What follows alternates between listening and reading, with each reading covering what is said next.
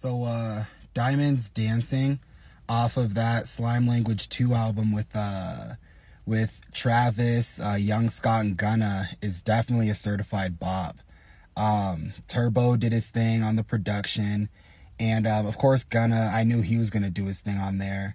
Um, but Young Thug and Travis Scott went in as well. And, um, I just love, you know, the whole song just from the production standpoint and the way that the whole song came together. It reminded me of, um, I think Future and Drake had a song Diamonds Dancing off of um, What a Time to Be Alive.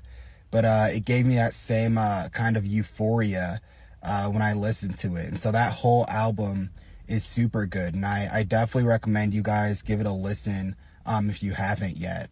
So uh, Young Thug and, you know, the Young Stoners, they, they didn't disappoint.